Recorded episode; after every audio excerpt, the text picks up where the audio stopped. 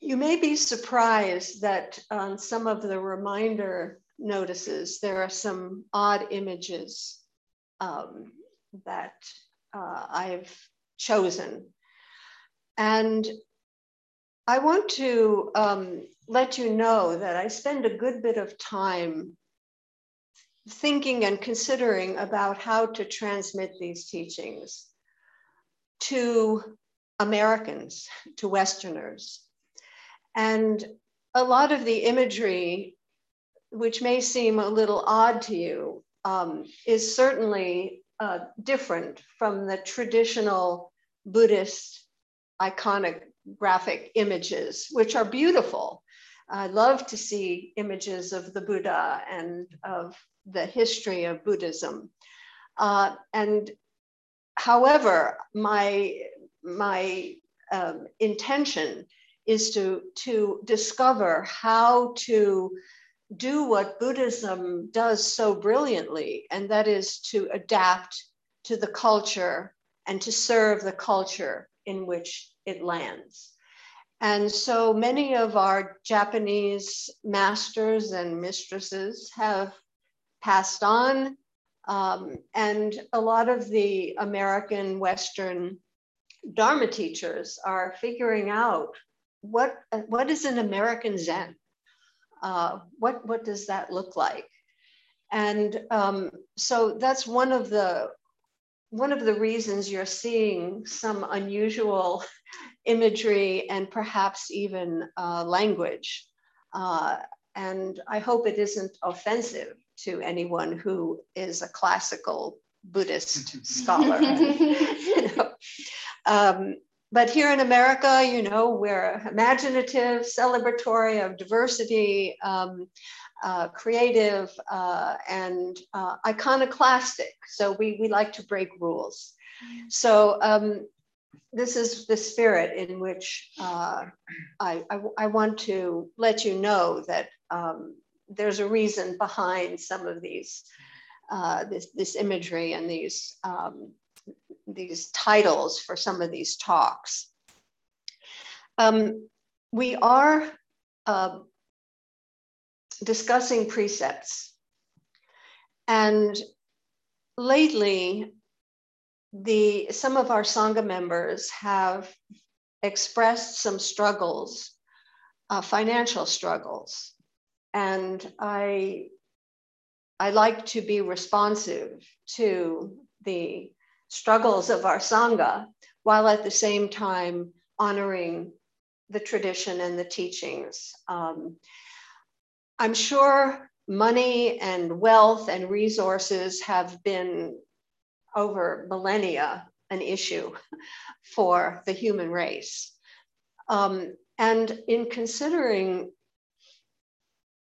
the struggles that our song, some of our Sangha members, and maybe more than I even know, are struggling with money.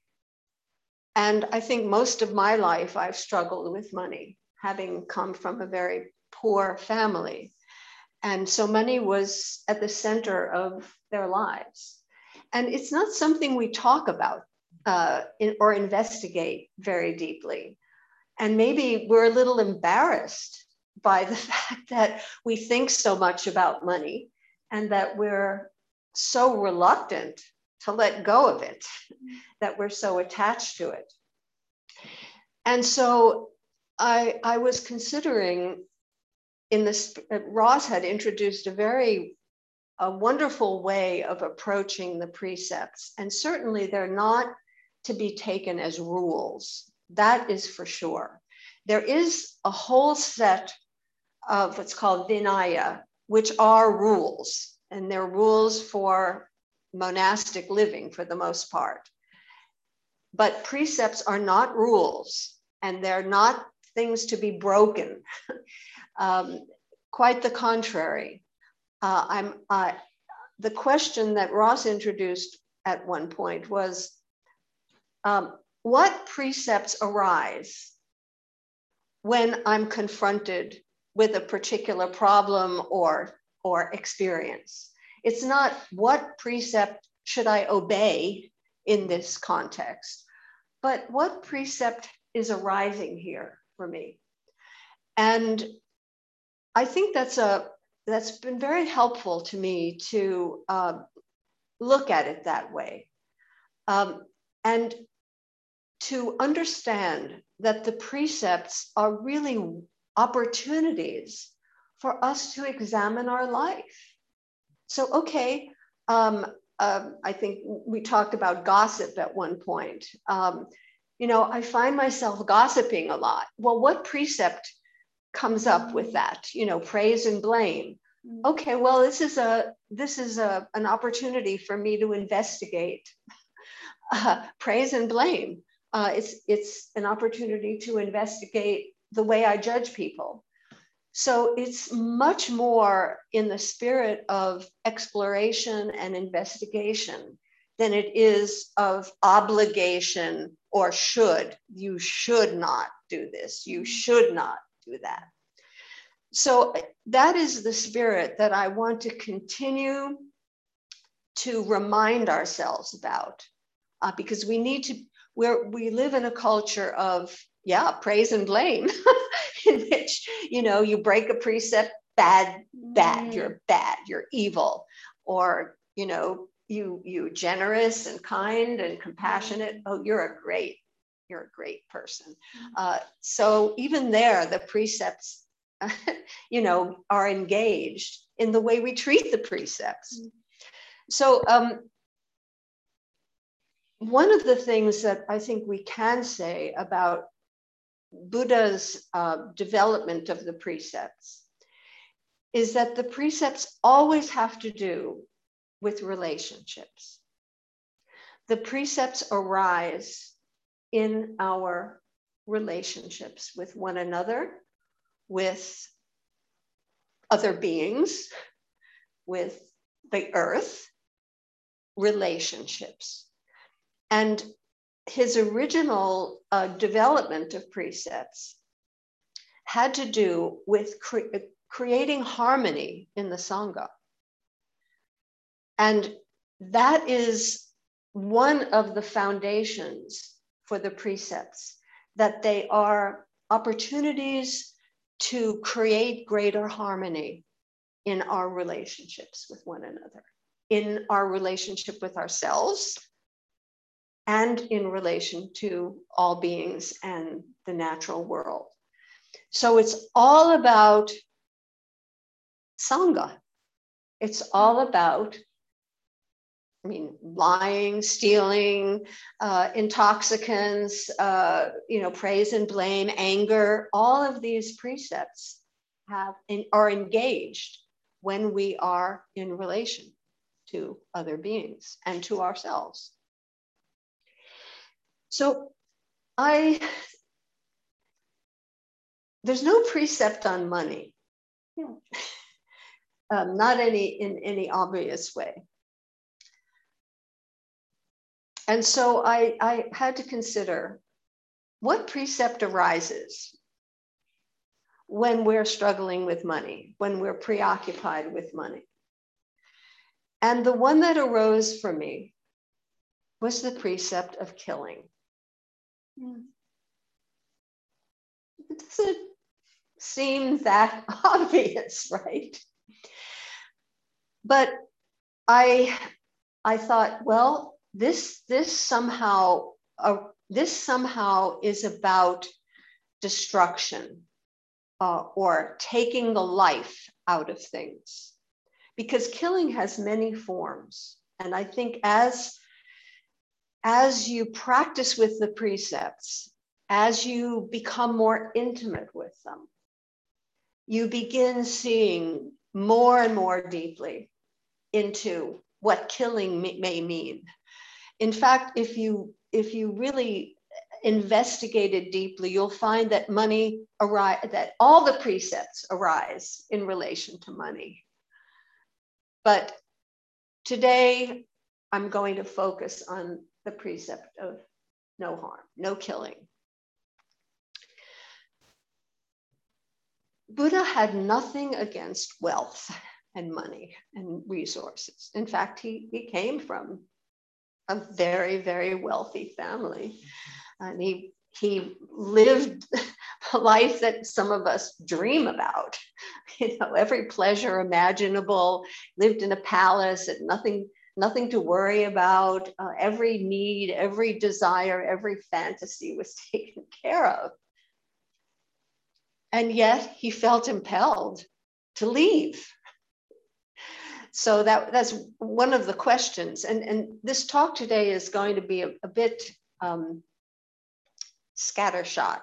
There's going to be thoughts. It's not going to be terribly coherent. So don't look for any particular coherence today.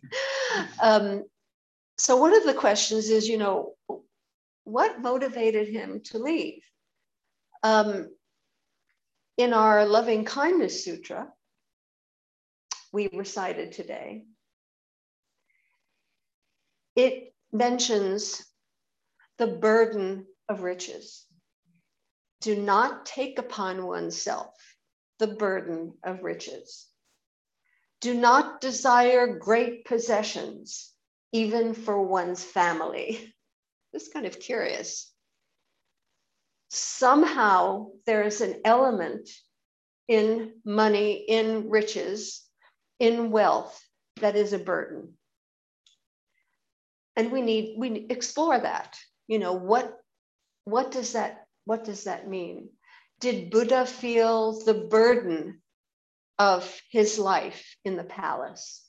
felt that there was something about that was missing, that he wasn't engaged in, that he needed to explore, that he needed to find, that he needed to go on a search, that this somehow, all of this stuff wasn't enough.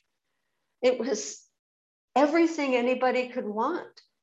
And yet, and he was even promised the rule becoming a ruler of the king. He was promised to become a king. He was the son of a king, and he could have inherited not only wealth, but power and fame, the three most wonderful mm. things that we can desire wealth, power, fame. Sort of corollaries to the three poisons of greed, anger, and delusion. But that's for another talk. so I considered what, what it was about money that was to be was to be vigilant about, to be concerned about, to regard perhaps as dangerous and something to um, be very careful about. It's not that wealth itself is not to be desired because in some in some buddhist traditions wealth is a sign of good karma is is a sign that you've been blessed that that you've you've lived well and that you're you're blessed with these resources so wealth itself is not the issue. What is the issue is how it's how it's gained and how it's used. And that's that's where the killing aspect comes in. One aspect of, of gaining wealth and making money is right livelihood. So, how are you making your money? Are you making your money through exploitation? Through killing in some indirect way? I mean, you're we're not uh, mafia members who are actually going out and killing people for for money but most of us eat meat or some of us do and there's killing involved in that so again it's an opportunity to examine uh, right livelihood. How are we making our money? And what, what professions, what livelihoods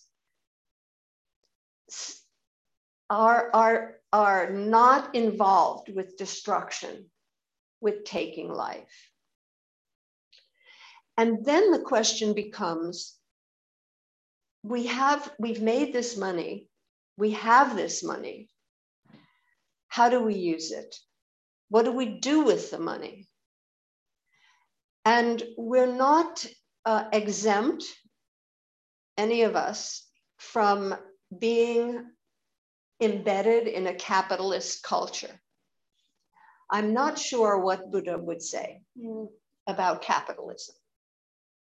Because in capitalism, and again, I, I'm just putting these ideas out, claiming to be right about it. It seems that the, the purpose is to achieve capital with, and that capital makes more capital. So you have money and then you regard that money as capital and you invest it in making more money. That's pretty much, I think, what capitalism amounts to. It's the making of more money through making money. So, one of the aspects of money in our culture is that we amass it.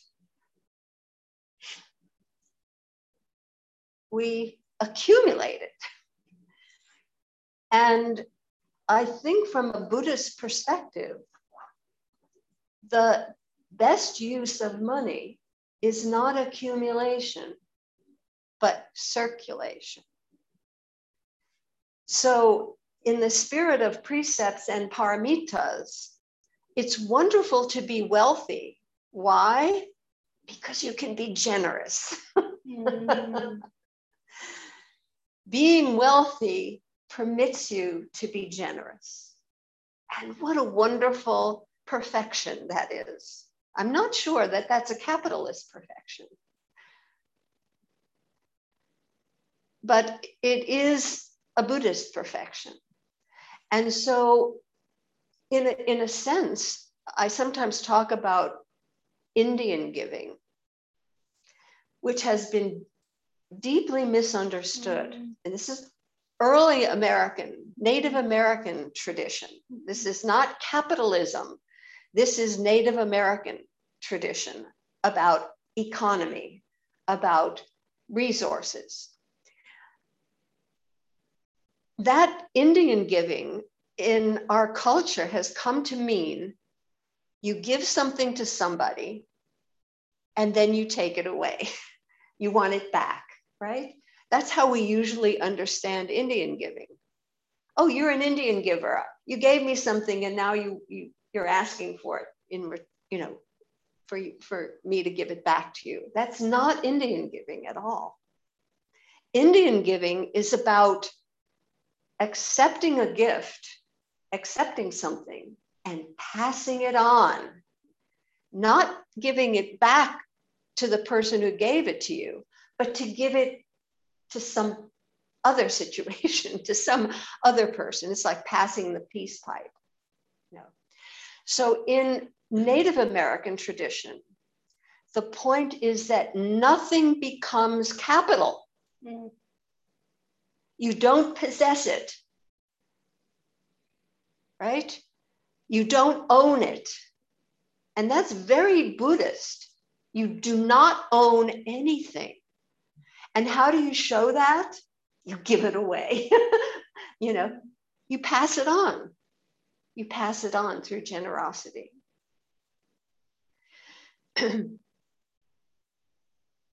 so, what happens? How does killing enter the picture here? One, one way, it's just occurring to me, if you accept something and it becomes capital, you own it. In a way, it, it dies. Mm.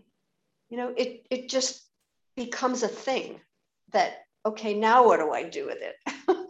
you know, and invest it to get another thing, to get more of that thing that just sits there in a bank or, I don't know, online.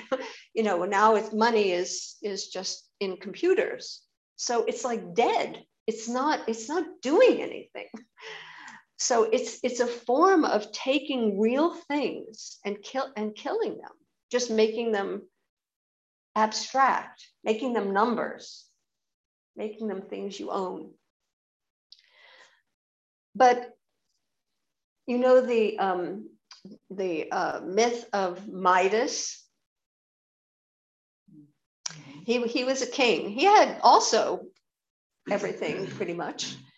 And he had this wish that everything that he would touch would turn to gold.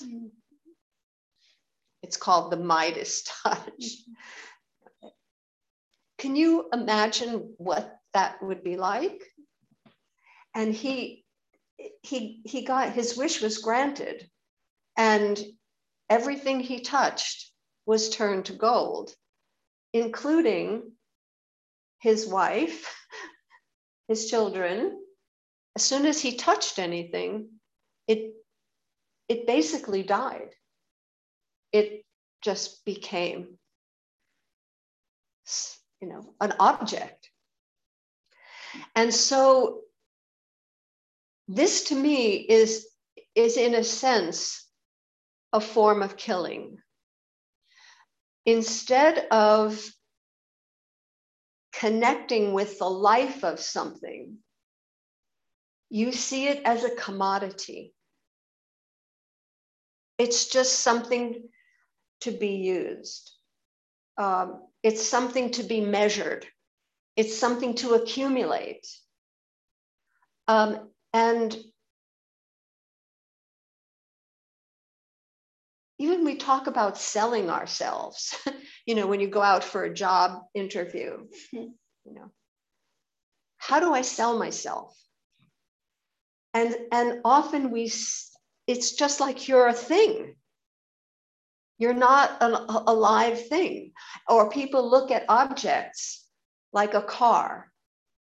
Well that's a mercedes we we don't see the car we see the status. We the car is dead. it's it's the symbol of wealth. It's no longer that. It's no longer a live thing. And suddenly the whole world becomes commodified, including people. It's like, how can this person help me? you know, how, or what can I get from this person? How can they benefit me? It's like we're going around with price tags on us. you know, we even say, well, how much is that person worth? Right? Huh? Well, that person's worth a million dollars, or that piece of land. Like we talked about farmland yesterday. Uh, it's it's just it's not land. It's six million dollars, you know. And so suddenly everything begins to die because it just becomes a thing that has a price tag on it, including people. So this is a this is a, an invitation to us to examine the role of money in our lives. What does it mean to you? How does it, how do, how is it a burden? How is it an opportunity? How, how for example, um, another Sangha member who has uh, moved, uh, he was from uh, uh Iran and in the Muslim tradition, they have uh, a, um, a duality they call haram and halal. And he and his wife had just come from Iran and they decided they had to go to Las Vegas because that was like the, the epitome of America. you know? This is kind of an interesting idea that, that from their perspective, Las Vegas did you did you go to Las Vegas? I'm not sure. Somebody somebody else in the sangha did, but but you know that that kind of um, dramatic glitz and you know gambling and the and all of the wealth that is um, gaudy, gaudily displayed. Um, this this is America. This is what our you know what our culture uh, is exemplified by. And so they went and they they did some gambling, and they won a lot of money by almost by accident. You know, they didn't know what they were doing, but they won a lot of money. And they told me that they began to feel the burden of that money that they didn't earn. and that was that they got at the expense of all the other people who were losing money. and they felt terrible. They felt that this was this was burdensome to them. And so they gave it to charity. Um, they they it was like the what do you do with that burden? You give it away. You give it away. It's not again something that culturally, oh, I just won a couple thousand dollars. I didn't even have to do anything. That's the profit motive to do as little as you can for as much as you can. It's not Buddhist. It's not, not the Buddhist way, quite the contrary. But it is our culture. We are motivated by profit. And most of us, I suspect, in some deep way, because we're children of our culture, have a Midas wish. Something to think about. To work with.